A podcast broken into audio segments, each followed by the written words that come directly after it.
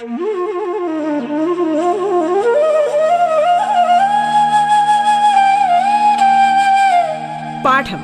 കേട്ടു പഠിക്കാൻ റേഡിയോ കേരളയിലൂടെ.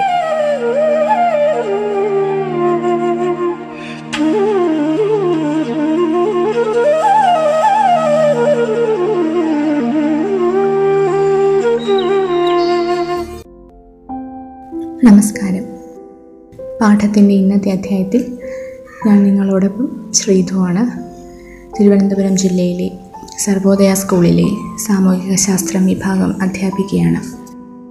ഇന്ന് നമ്മൾ ചർച്ച ചെയ്യുന്നത് കഴിഞ്ഞ ക്ലാസ്സിൽ കഴിഞ്ഞ ക്ലാസ്സിന്റെ തുടർച്ചയായ സമുദ്രവും മനുഷ്യനും എന്ന പാഠത്തിന്റെ തുടർന്നു വരുന്ന ഭാഗങ്ങളാണ് ചർച്ച ചെയ്യാൻ പോകുന്നത്. അപ്പോൾ കഴിഞ്ഞ ക്ലാസ്സിൽ നമ്മൾ ചർച്ച ചെയ്തത് ലവണത്വത്തെക്കുറിച്ചായിരുന്നു. അതായത് സമുദ്രജലത്തിന്റെ കുറച്ച് സവിശേഷതകൾ എന്തൊക്കെയാണെന്നുള്ളതായിരുന്നു. അതിൽ ലവണത്വം എന്താണെന്ന് വരെ നമ്മൾ ചർച്ച ചെയ്ത് നിർത്തിയായിരുന്നു. അപ്പം ലവണത്വം എന്ന് പറഞ്ഞു കഴിഞ്ഞാൽ കടൽ വെള്ളത്തിൽ അലിഞ്ഞു ചേർന്നിരിക്കുന്ന ഉപ്പിന്റെ അളവ് അല്ലെങ്കിൽ ഉപ്പിന്റെ അംശം. ഇത്ര ഗ്രാം കടൽ വെള്ളത്തിൽ എത്ര ഉപ്പ് അലിഞ്ഞു ചേരുന്നു എന്നതിനെയാണ് നമ്മൾ ലവണത്വം എന്ന് പറയുന്നത്. അപ്പോൾ ലവണത്വം എന്ന് പറയുന്നത് ഒരു കടലിൽ നിന്ന് അല്ലെങ്കിൽ ഒരു സമുദ്രത്തിൽ നിന്ന് മറ്റൊരു സമുദ്രത്തിലേക്ക് പോകുമ്പോൾ വ്യത്യാസപ്പെട്ടിരിക്കുന്നു. ചിലപ്പോൾ കൂടിയേക്കാം ചിലപ്പോൾ കുറഞ്ഞേക്കാം. അതിന്റെ പ്രധാന കാരണങ്ങളും നമ്മൾ ചർച്ച ചെയ്യുകയുണ്ടായി. ഇന്ന് നമ്മൾ ചർച്ച ചെയ്യുന്നത് മറ്റൊരു സവിശേഷതയായ സമുദ്രജലത്തിന്റെ സാന്ദ്രതയാണ്. അപ്പോൾ എന്താണ് സാന്ദ്രത? സാന്ദ്രത എന്ന് പറഞ്ഞു കഴിഞ്ഞാൽ ഡെൻസിറ്റി. അതായത് ഒരു വസ്തു എത്ര ടൈറ്റായിട്ടാണ് അതിൽ പാക്ക് ചെയ്തിരിക്കുന്നത് എന്നുള്ളതാണ് ഡെൻസിറ്റി എന്ന് പറയും. ആ ഒരു വസ്തുവിന്റെ കാര്യങ്ങൾ അതായത് അതിന്റെ മോളിക്യൂൾസും അതിന്റെ അങ്ങനെയൊക്കെ ഉള്ളത് എത്ര ടൈറ്റ്ലി ആയിട്ടാണ് എത്ര അടുപ്പിച്ച് പാക്ക് ചെയ്തിരിക്കുന്നു എന്നുള്ളതാണ്. അവയിൽ അവ നിർമ്മിച്ചിരിക്കുന്നു എന്നുള്ളതിനാണ് ഡെൻസിറ്റി എന്ന് പറയുന്നത്. അല്ലെങ്കിൽ സാന്ദ്രത എന്ന് പറയുന്നു. അപ്പോൾ ലവണത്വം നമ്മൾ കണ്ടത് ഒരു സമുദ്രത്തിൽ നിന്ന് മറ്റൊരു സമുദ്രത്തിലേക്ക് പോകുമ്പോൾ ലവണത്വത്തിൽ ഏറ്റക്കുറച്ചിലുകൾ വരുന്നു. അതുപോലെ തന്നെ സാന്ദ്രതയും ഒരുപോലെ അനുഭവപ്പെടുന്നില്ല. സമുദ്രജലത്തിന്റെ സാന്ദ്രത എല്ലായിടത്തും ഒരുപോലെയല്ല അനുഭവപ്പെടുന്നത്. ഇതിന് പ്രധാനപ്പെട്ട കാരണം താപനിലയിൽ വരുന്ന വ്യത്യാസം പിന്നെ ലവണത്വത്തിൽ വരുന്ന വ്യത്യാസം. അപ്പോൾ ലവണത്വവും താപനിലയും ഒരു പ്രധാന പങ്ക് വഹിക്കുന്നുണ്ട്. സമുദ്രജലത്തിന്റെ സാന്ദ്രതയെ അളവെടുക്കുമ്പോൾ ലവണത്വവും അതുപോലെ തന്നെ താപനിലയും പ്രധാന പങ്ക് വഹിക്കുകയാണ്. അപ്പോൾ ഇതിന്റെ ഒരു ബന്ധമെന്തെന്ന് പറഞ്ഞു കഴിഞ്ഞാൽ താപം വർദ്ധിക്കുമ്പോൾ സാന്ദ്രത കുറയുന്നു.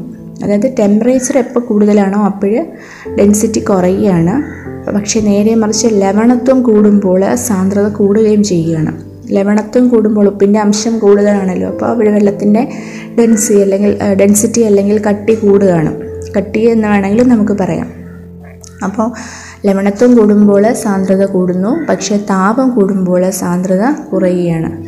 അപ്പോൾ ഇതിൽ നിന്ന് നമുക്ക് ലവണത്വം സാന്ദ്രത താപം എന്നിവ ഒരു സമുദ്രത്തിൽ നിന്ന് മറ്റൊരു സമുദ്രത്തിലേക്ക് പോകുമ്പോൾ അല്ലെങ്കിൽ എല്ലാ സമുദ്രത്തിലും ഒരുപോലെയല്ല എന്ന് മനസ്സിലായിട്ടുണ്ട്. അപ്പോൾ ഇങ്ങനെയുള്ള ചില വ്യത്യാസങ്ങൾ വരുമ്പോൾ ഇത് എന്തിലേക്ക് നയിക്കുന്നു എന്ന് പറഞ്ഞാൽ സമുദ്രജലത്തിന്റെ ചലനങ്ങൾക്ക് കാരണമാവുകയാണ്.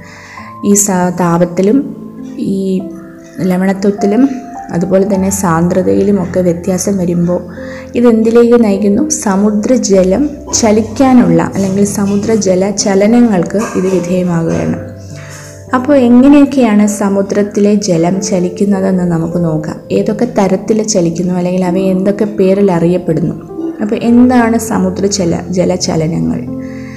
പ്രധാനമായിട്ടും ഇവയെ പ്രധാനമായിട്ടും ഇവയെ മൂന്ന് മൂന്നാക്കി നമുക്ക് പറയാം. അതായത് ഒന്ന് തിരമാലകൾ സീ വേവ്സ് രണ്ട് വേലികൾ അഥവാ ടൈഡ്സ് മൂന്ന് ജലപ്രവാഹങ്ങൾ അല്ലെങ്കിൽ ഓഷ്യൻ കറൻസ് എന്നും പറയുന്നു. അപ്പോൾ ഇവ മൂന്നുമാണ് പ്രധാനമായും സമുദ്രജല പ്രവാഹം അല്ലെങ്കിൽ സമുദ്രജല ചലനം എന്ന് പറയുന്നത്. സമുദ്രജലം എങ്ങനെയൊക്കെ ചലിക്കുന്നു എന്നുള്ളത് പ്രധാനമായും മൂന്ന് തരത്തിലാണ്.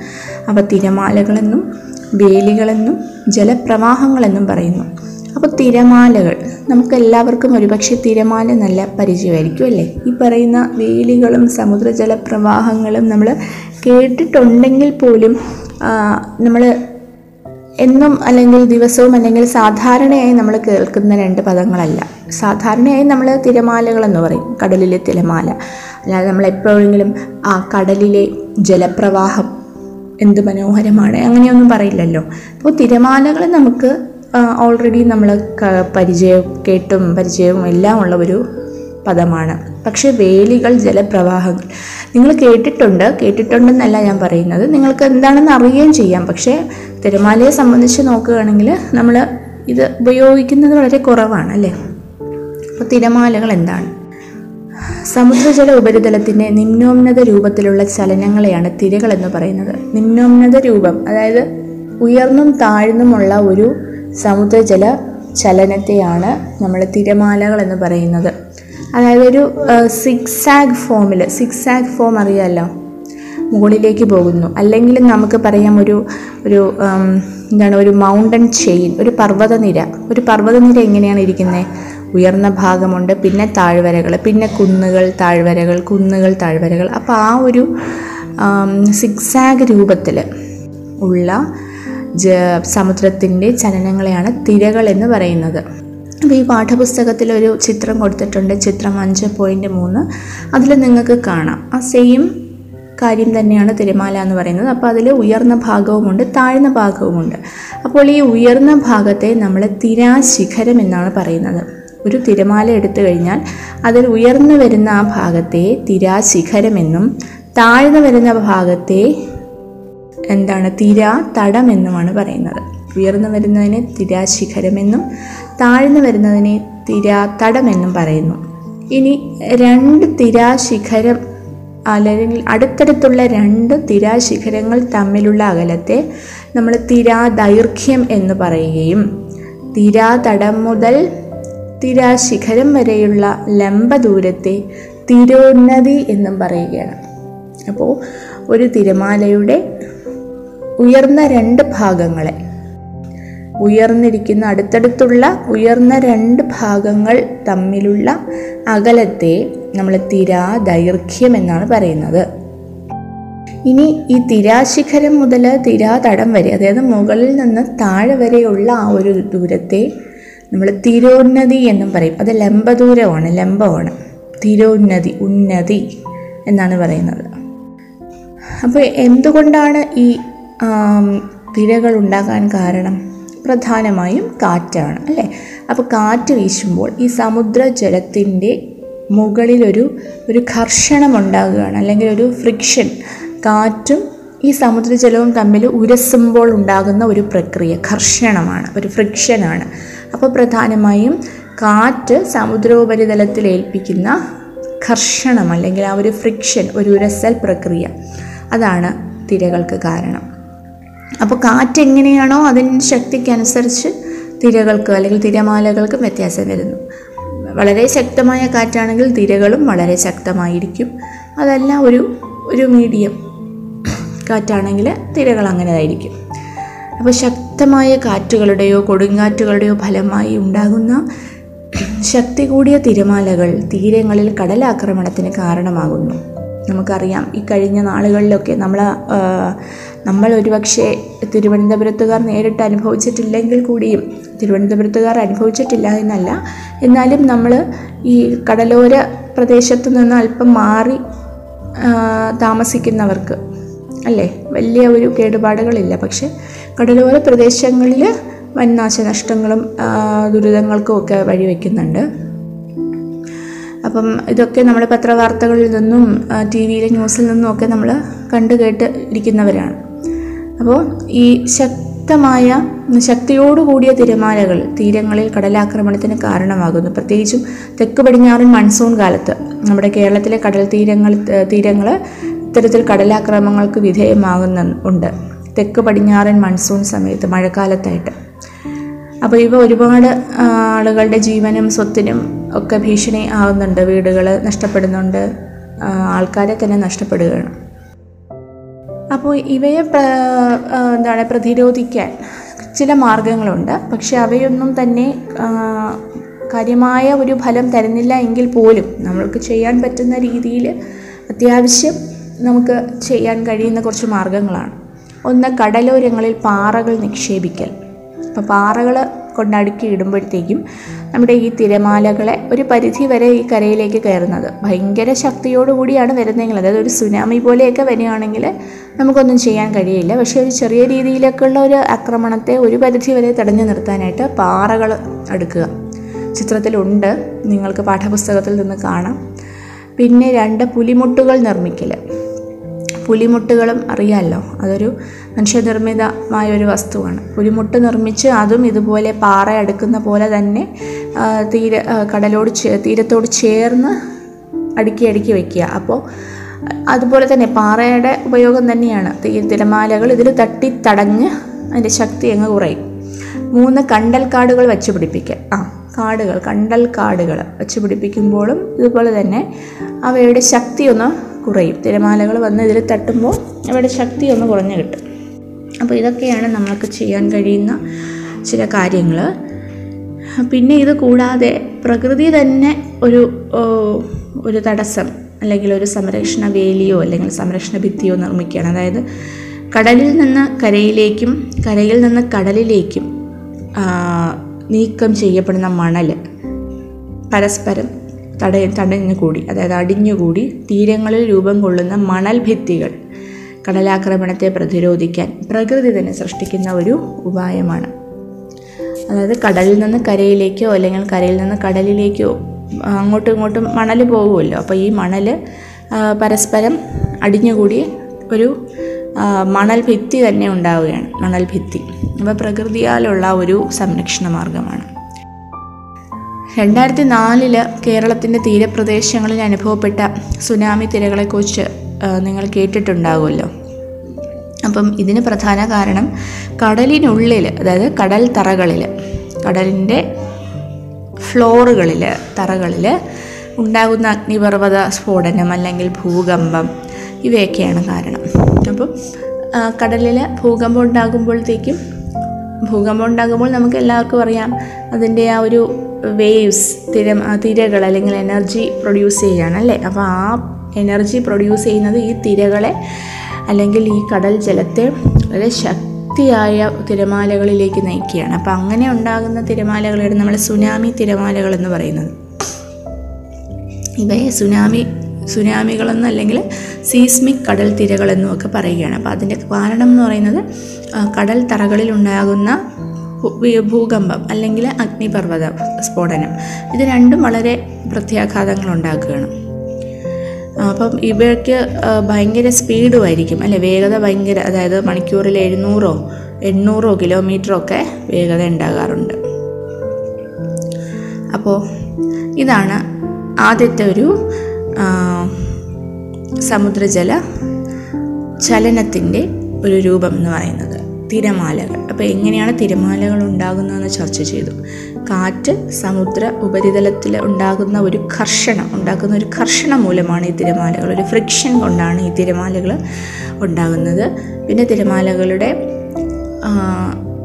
സവിശേഷതകളൊക്കെ നമ്മൾ ചർച്ച ചെയ്യുകയുണ്ടായി. അവയുടെ ഒരു ഓരോ ഘട അല്ലെങ്കിൽ അവയുടെ ഉയർന്നിരിക്കുന്ന ഭാഗം നമ്മൾ തിരാശിഖരമെന്നും താഴ്ന്ന ഭാഗം തിര തടമെന്നും പറയുന്നു.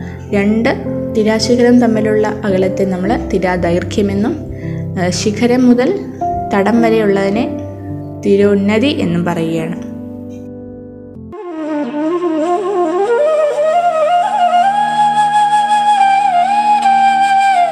പാഠം കേട്ടു പഠിക്കാൻ റേഡിയോ കേരളയിലൂടെ.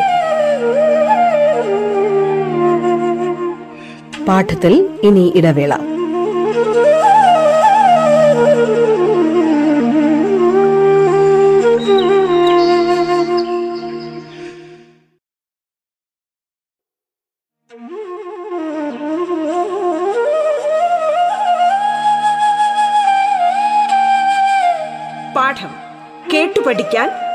കേരളയിലൂടെ. തുടർന്ന് കേൾക്കാം പാഠം.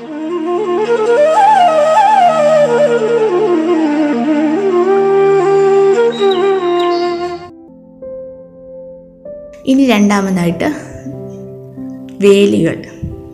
ഒരു നിശ്ചിത സമയപരിധിക്കുള്ളിൽ സമുദ്രജലനിരപ്പിനുണ്ടാകുന്ന ഉയർച്ചയും താഴ്ചയുമാണ് വേലികൾ. സമുദ്രജല വിധാനത്തിന്റെ ഉയർച്ചയെ വേലിയേറ്റമെന്നും സമുദ്രജല വിധാനം താഴുന്നതിനെ വേലിയിറക്കമെന്നും പറയുകയാണ്. അപ്പോൾ ഒരു നിശ്ചിത സമയപരിധിക്കുള്ളിൽ സമുദ്രജല നിരപ്പിനുണ്ടാകുന്ന ഉയർച്ചയും താഴ്ചയും. അതായത് ഇത് ഡെയിലി നടക്കുന്ന ഒരു കാര്യമാണ് നമുക്ക് പറയാൻ പറ്റില്ല. ഒരു നിശ്ചിത സമയപരിധിയുണ്ട്. ആ നിശ്ചിത സമയപരിധിക്കുള്ളിൽ സമുദ്രജല നിരപ്പിനുണ്ടാകുന്ന ഉയർച്ചയും താഴ്ചയും. അതിനെയാണ് നമ്മൾ വേലികളെന്ന് പറയുന്നത്. അപ്പോൾ സമുദ്രജലം ഉയർന്നു പോകുന്നതിനെ വേലിയേറ്റമെന്നും സമുദ്രജലം താഴുന്നതിനെ നമ്മൾ വേലി ഇറക്കമെന്നും പറയുകയാണ്. അപ്പോൾ ഈ വേലിയേറ്റത്തിന്റെ കാരണം എന്താണ്? പ്രധാന കാരണമെന്ന് പറയുന്നത് പ്രധാനമായും ആകർഷണ ബലമാണ് അല്ലെങ്കിൽ അത് ഗ്രാവിറ്റി അല്ലെങ്കിൽ attractive power of the moon moon മാത്രമല്ല നമ്മുടെ സണ്ണ് സൂര്യനുമുണ്ട്. ഭൂമിയുടെ മേൽ ചന്ദ്രനും സൂര്യനും ചെലുത്തുന്ന ആകർഷണ ബലവും ഭൂമിയുടെ ഭ്രമണഫലമായി ഉണ്ടാകുന്ന അപകേന്ദ്ര ബലവും വേലികൾക്ക് കാരണമാകുന്നു.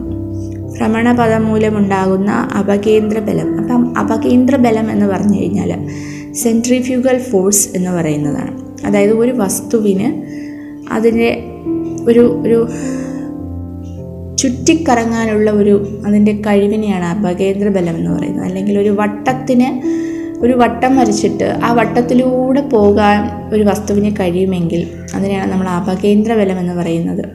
ഉദാഹരണം പറഞ്ഞു കഴിഞ്ഞാൽ ഒരു വളഞ്ഞ റോഡിൽ കൂടി ഒരു വളഞ്ഞ റോഡിൽ കൂടി ഒരു ബൈക്ക് പോകുന്നു. അല്ലെങ്കിൽ ഒരു വളഞ്ഞ വഴിയിൽ കൂടി നമ്മുടെ ഒരു കാറ് പോകുന്നു. അല്ലെങ്കിൽ നമ്മുടെ കുറച്ചുകൂടെ പറയുകയാണെങ്കിൽ നമ്മുടെ ഭൂമധ്യരേഖാ പ്രദേശത്തൊരു റെയിൽവേ ലൈൻ ഉണ്ടെന്ന് വിചാരിക്കുക. ഭൂമധ്യരേഖാ പ്രദേശത്തോടു കൂടി. അപ്പോൾ അത് ഭൂമധ്യരേഖാ പ്രദേശം എന്ന് പറയുമ്പോൾ ഭൂമിയെ ചുറ്റിയിരിക്കുകയാണല്ലോ നടക്കും. മധ്യത്തോടു കൂടി ചുറ്റിയിരിക്കുക. അതുവഴി ഒരു റെയിൽവേ പാളം ഉണ്ടെങ്കിൽ ആ ട്രെയിൻ എങ്ങനെയായിരിക്കും പോകുന്നത് ആ ഭൂമിയെ ചുറ്റിക്കറങ്ങി പോകും അല്ലേ? അപ്പോൾ അങ്ങനെ ചുറ്റിക്കറങ്ങി പോകുന്ന ആ ഒരു സർ എന്താണ് ഒരു സൈക്ലിക് ഷേപ്പ് ഒരു സർക്കുലർ ഷേപ്പിൽ ഒരു വസ്തു ഇങ്ങനെ മൂവ് ചെയ്യുന്നതിനാണ് നമ്മൾ അവകേന്ദ്ര ബലം എന്ന് പറയുന്നത് അല്ലെങ്കിൽ സെൻട്രിഫ്യൂഗൽ ഫോഴ്സ്. അപ്പം ആ ഒരു ഫോഴ്സ് അല്ലെങ്കിൽ ആ ഒരു അപകേന്ദ്ര ബലവും അതുപോലെ തന്നെ സൂര്യന്റെയും ചന്ദ്രന്റെയും ആകർഷണ ബലം അട്രാക്റ്റീവ് ഫോഴ്സസ് ഉണ്ട്. അപ്പോൾ ഈ ചിത്രത്തിൽ ചിത്രം ഫൈവ് പോയിന്റ് ഫോർ അഞ്ച് പോയിന്റ് നാലിൽ നിങ്ങൾക്കൊരു ഇത് കാണാൻ കഴിയുന്നുണ്ട്. ഭൂമിയുണ്ട് അവിടെ ചന്ദ്രനും ഉണ്ട്. അവിടെ എ ബി സി ഡി കൊടുത്തിട്ടുണ്ട്. വേലിയിറക്കം വേലിയേറ്റം. ഓപ്പോസിറ്റ് സൈഡിലായിട്ട് വേലിയിറക്കം. പിന്നെ വേലിയേറ്റവും നടക്കുന്നുണ്ട്. അപ്പോൾ ഇതെങ്ങനെയാന്ന് നോക്കി? ചന്ദ്രൻ അഭിമുഖമായ ഭൂമിയുടെ ഭാഗത്തെ ജലനിരപ്പ് ഉയരുകയാണ്. ചന്ദ്രൻ ഭൂമിയിൽ ചെലുത്തുന്ന ആകർഷണ ബലത്തിന്റെ ഫലമായി ഈ ഭാഗത്തെ ജലനിരപ്പ് ഉയർന്ന് വേലിയേറ്റം അല്ലെങ്കിൽ ഹൈ ടൈഡ് ഉണ്ടാകുന്നു. അപ്പോൾ ഈ പഠത്തിൽ ഈ ചിത്രത്തിൽ നിങ്ങൾക്ക് ചന്ദ്രനെ കാണാം ഭൂമിയെയും കാണാം. അപ്പോൾ ഭൂമിയുടെ ഒരു ഭാഗം ചന്ദ്രനെ അഭിമുഖീകരിച്ചിരിക്കുകയാണ് അല്ലേ? ഭൂമിയുടെ ഒരു ഭാഗം ചന്ദ്രന് അഭിമുഖമായിട്ടിരിക്കുകയാണ്. ഇങ്ങനെ ചന്ദ്രന് അഭിമുഖമായിട്ടിരിക്കുന്ന ഭൂമിയുടെ ഭാഗത്തെ ജലനിരപ്പ് ഉയരുകയാണ്. അതായത് ഭൂമിയിലേക്ക് ചന്ദ്രന്റെ ആകർഷണ ബലം വീഴുകയും തന്മൂലം ഭൂമി ഏത് സ്ഥലം ഏത് സൈഡാണോ ചന്ദ്രനെ ഫേസ് ചെയ്യുന്നത് ആ സൈഡിൽ കാണപ്പെടുന്ന ജലം അല്ലെങ്കിൽ ജലനിരപ്പ് അല്ലെങ്കിൽ അവിടെയുള്ള വാട്ടർ ബോഡീസിലെ ജലനിരപ്പ് ഉയരുകയാണ്. അങ്ങനെ ജലനിരപ്പ് ഉയരുന്നതിനാണ് നമ്മൾ വേലിയേറ്റം അല്ലെങ്കിൽ ഹൈ ടൈഡ് എന്ന് പറയുന്നത്. ഇനി ചന്ദ്രനെ പ്രതിമുഖമായ ഭാഗത്തെ ജലനിരപ്പും ഉയർന്നതായി നിങ്ങൾക്ക് കാണാം. അതായത് ബി എന്ന് പറയുന്ന പോയിന്റ് നോക്കുക. അവിടുത്തെ ആരോയും കാണിക്കുന്നത് എന്താണ്? വെള്ളം മുകളിലേക്ക് കയറുന്നതായിട്ടാണ് അവിടുത്തെ ആരോ കാണിക്കുന്നത്. ഈ ഭാഗത്തെ ജലനിരപ്പ് ഉയരുന്നതിനുള്ള കാരണമായ ഘടകം ഭൂമിയുടെ ഭ്രമണഫലമായുള്ള അപകേന്ദ്ര ബലമാണ് അതായത് ഏതാണെന്ന് ഞാൻ പറഞ്ഞു നമ്മുടെ സെൻട്രിഫ്യൂഗൽ ഫോഴ്സ് അല്ലെങ്കിൽ ഒരു വസ്തു സർക്കുലർ മൂവ്മെന്റിൽ പോകാനുള്ള ആ ഒരു അവിടുത്തെ കഴിവിനെയാണ് സെൻട്രിഫ്യൂഗൽ ഫോഴ്സ് അല്ലെങ്കിൽ അപകേന്ദ്ര ബലം എന്ന് പറയുന്നത്. അപ്പോൾ അങ്ങനെ ഒരു സവിശേഷതയും കൂടി ഉള്ളതുകൊണ്ട് നിങ്ങൾക്ക് ചന്ദ്രന ചന്ദ്രന ചന്ദ്രന് ഓപ്പോസിറ്റ് ആയിട്ടുള്ള ഭാഗവും ജലനിരപ്പ് ഉയരുന്നതായിട്ട് കാണാം. വേലിയേറ്റങ്ങൾക്ക് വിധേയമാകുന്ന സ്ഥലങ്ങൾക്ക് തൊണ്ണൂറ് ഡിഗ്രി അകലെയുള്ള പ്രദേശങ്ങളിൽ ജലനിരപ്പ് താഴുന്നതായി കാണാം. ഈ പ്രദേശങ്ങളിലെ ജലം വേലിയേറ്റ പ്രദേശങ്ങളിലേക്ക് ഒഴുകിപ്പോകുന്നതിനാലാണ് ഇവിടെ ജലനിരപ്പ് താഴുന്നത്.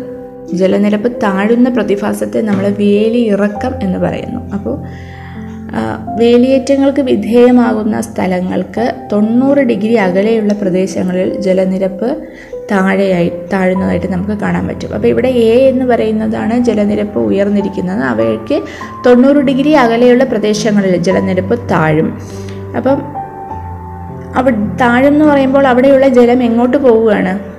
വേലിയേറ്റ പ്രദേശങ്ങളിലേക്കാണ് അവ ഒഴുകി പോകുന്നത് വേലിയേറ്റ പ്രദേശങ്ങളിലേക്ക് ഒഴുകി പോകുന്നു അപ്പോൾ ഇങ്ങനെ ഒഴുകി പോകുമ്പോൾ അവിടുത്തെ ഓപ്പോസിറ്റ് സൈഡിലെ ജലനിരപ്പ് താഴുകയാണ്. അപ്പം ഈ താഴുന്നതിന് നമ്മൾ എന്തെന്ന് പറയുന്നു? വേലി ഇറക്കം അല്ല പറയുകയാണ്. അല്ലെങ്കിൽ ലോ ടൈഡ് എന്ന് പറയുന്നു. വേലി ഇറക്കം അല്ലെങ്കിൽ ലോ ടൈഡ് അപ്പോൾ ഞാൻ പറഞ്ഞതുപോലെ തന്നെ വേലികൾ കാരണമാകുന്നത് വേലികൾക്ക് ചന്ദ്രന്റെ ആകർഷണ ബലം മാത്രമല്ല സൂര്യൻ ചെലുത്തുന്ന ആകർഷണ ബലവും കാരണമാകുന്നുണ്ട്. പക്ഷേ സൂര്യനെ അപേക്ഷിച്ച് ചന്ദ്രന് വലിപ്പം കുറവാണെങ്കിൽ പോലും ഭൂമിയോട് അടുത്ത് നിൽക്കുന്നത് ചന്ദ്രനാണ്. അതുകൊണ്ട് തന്നെ ചന്ദ്രൻ ഭൂമിയിൽ ചെലുത്തുന്ന ആകർഷണം സൂര്യൻ ചെലുത്തുന്ന ആകർഷണത്തെ അപേക്ഷിച്ച് കൂടുതലായിരിക്കും. ഓക്കെ അപ്പോൾ ഇങ്ങനെയാണ് വേലിയേറ്റവും വേലിയിറക്കവും ഉണ്ടാകുന്നത്. ഇനി നമുക്ക് ചർച്ച ചെയ്യേണ്ടത് സമുദ്രജല പ്രവാഹം അതിനു മുന്നേ തന്നെ ഈ വേലികൾ സൃഷ്ടിക്കുന്ന കുറച്ച് ഫലങ്ങളുണ്ട്. വേലികൾ സൃഷ്ടിക്കുന്ന കുറച്ച് ഫലങ്ങൾ. അവ എന്താണെന്ന് നോക്കാം. തുറമുഖങ്ങളിലും സമുദ്രതീരങ്ങളിലും നിക്ഷേപിക്കപ്പെട്ടിട്ടുള്ള മാലിന്യങ്ങൾ സമുദ്രത്തിന്റെ ഉൾഭാഗങ്ങളിലേക്ക് നീക്കം ചെയ്യപ്പെടുന്നു. അതായത് ശക്തമായി വെള്ളം മുകളിലേക്ക് കയറി പിന്നെ വേലിയേറ്റം അല്ലെങ്കിൽ തിരിച്ചിറങ്ങി പോകുമ്പോൾ നമ്മുടെ സമുദ്രതീരങ്ങളിലൊക്കെ മാലിന്യങ്ങൾ എന്തായാലും ഉണ്ടാവുമല്ലോ. ഇവയും കൂടി വലിച്ചെടുത്ത് സമുദ്രത്തിന്റെ ഉൾഭാഗങ്ങളിലേക്ക് കൊണ്ടുപോവുകയാണ്. അപ്പോൾ അതൊരു നെഗറ്റീവായിട്ടുള്ള ഒരു ഫലമാണ്. രണ്ട് ശക്തമായ വേലികളുടെ ഫലമായി നദീമുഖങ്ങളിൽ ഡെൽറ്റകൾ രൂപം കൊള്ളുന്നത് തടസ്സപ്പെടുന്നു. അപ്പോൾ വെള്ളം മുകളിലേക്ക് കയറുമ്പോൾ തന്നെ അവിടെ നിക്ഷേപണ പ്രക്രിയ വളരെ കുറവായിരിക്കും. നിക്ഷേപണം നടക്കില്ല. അല്ലെങ്കിൽ നിക്ഷേപിച്ചത് പോലും വെള്ളം കയറുകയല്ലേ. അപ്പോൾ അത് തിരിച്ചു പോകുമ്പോൾ എടുത്തുകൊണ്ട് പോവുകയാണ് നിക്ഷേപിച്ച് വെച്ചിരിക്കുന്നത്. അപ്പോൾ അങ്ങനെ വരുമ്പോൾ ഡെൽറ്റകൾ രൂപം കൊള്ളുന്നതിന് തടസ്സമാവുന്നുണ്ട്. പിന്നെ വേലിയേറ്റ സമയത്ത് ഉപ്പളങ്ങളിൽ ഉപ്പളം എന്ന് പറഞ്ഞു കഴിഞ്ഞാൽ നമ്മൾ ഉപ്പ് നിർമ്മിക്കുന്ന സ്ഥലങ്ങളാണ്. അവയിലൊക്കെ വെള്ളം കയറുകയാണ്. പിന്നെ കട്ടമരത്തിൽ മീൻ പിടിക്കാനൊക്കെ പോകുന്നതിന് തടസ്സം വരുന്നുണ്ട്. പിന്നെ ഒരു പോസിറ്റീവ് സൈഡ് എന്താണെന്ന് വെച്ച് കഴിഞ്ഞാൽ വേലിയേറ്റ ശക്തിയിൽ നിന്ന് നമുക്ക് വൈദ്യുതി ഉൽപ്പാദിപ്പിക്കാം. ഇലക്ട്രിസിറ്റി അല്ലെങ്കിൽ കറണ്ട് പ്രൊഡ്യൂസ് ചെയ്യാൻ പറ്റും. വേലിയേറ്റം നടക്കുമ്പോൾ ഹൈറ്റൈഡ് സമയത്ത്. പിന്നെ രണ്ടാമത് വരുന്ന ഒരു പോസിറ്റീവ് അല്ലെങ്കിൽ ഒരു നല്ല വശം ആഴം കുറഞ്ഞ തുറമുഖങ്ങളിലേക്ക് കപ്പലുകൾ അടുപ്പിക്കുന്നത് വേലിയേറ്റ സന്ദർഭങ്ങളിലാണ്. അതായത് കപ്പലിന് ഒരു ഏഹ്, സ്ഥലത്ത് അല്ലെങ്കിൽ നങ്കൂരമിട്ട് കിടക്കാനായിട്ട് ഒരു നിശ്ചിത ആഴം ആവശ്യമാണ്. ആഴമില്ലാത്ത സ്ഥലത്ത് കപ്പലിന് നിൽക്കാൻ കഴിയില്ല. അപ്പോൾ വേലിയേറ്റം നടക്കുന്ന സമയത്ത് സമയത്ത് വെള്ളത്തിന്റെ അളവ് കൂടുകയാണല്ലോ. അപ്പോൾ അങ്ങനെ വരുന്ന തുറമുഖങ്ങളിലൊക്കെ കപ്പലുകൾ അടുപ്പിക്കുന്നതിന് ഉചിതമായ സന്ദർഭമാണ് ഈ വേലിയേറ്റം. അപ്പോൾ ഇവയൊക്കെയാണ് വേലികൾ സൃഷ്ടിക്കുന്ന പോസിറ്റീവായിട്ടുള്ളതും നെഗറ്റീവായിട്ട് ഉള്ളതുമായിട്ടുള്ള ഫലങ്ങളെന്ന് പറയുന്നത്. ഇനി നമുക്ക് സമുദ്രജല പ്രവാഹങ്ങളെക്കുറിച്ച് ചർച്ച ചെയ്യേണ്ടതുണ്ട്. അത് നമുക്ക് അടുത്ത ക്ലാസ്സിൽ ചർച്ച ചെയ്യാം. നന്ദി നമസ്കാരം.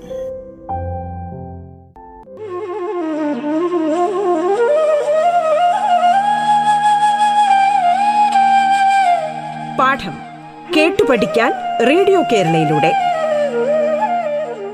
പാഠത്തിന്റെ ഇന്നത്തെ അധ്യായം പൂർണമാകുന്നു. ഇനി അടുത്ത ദിവസം കേൾക്കാം. നമസ്കാരം.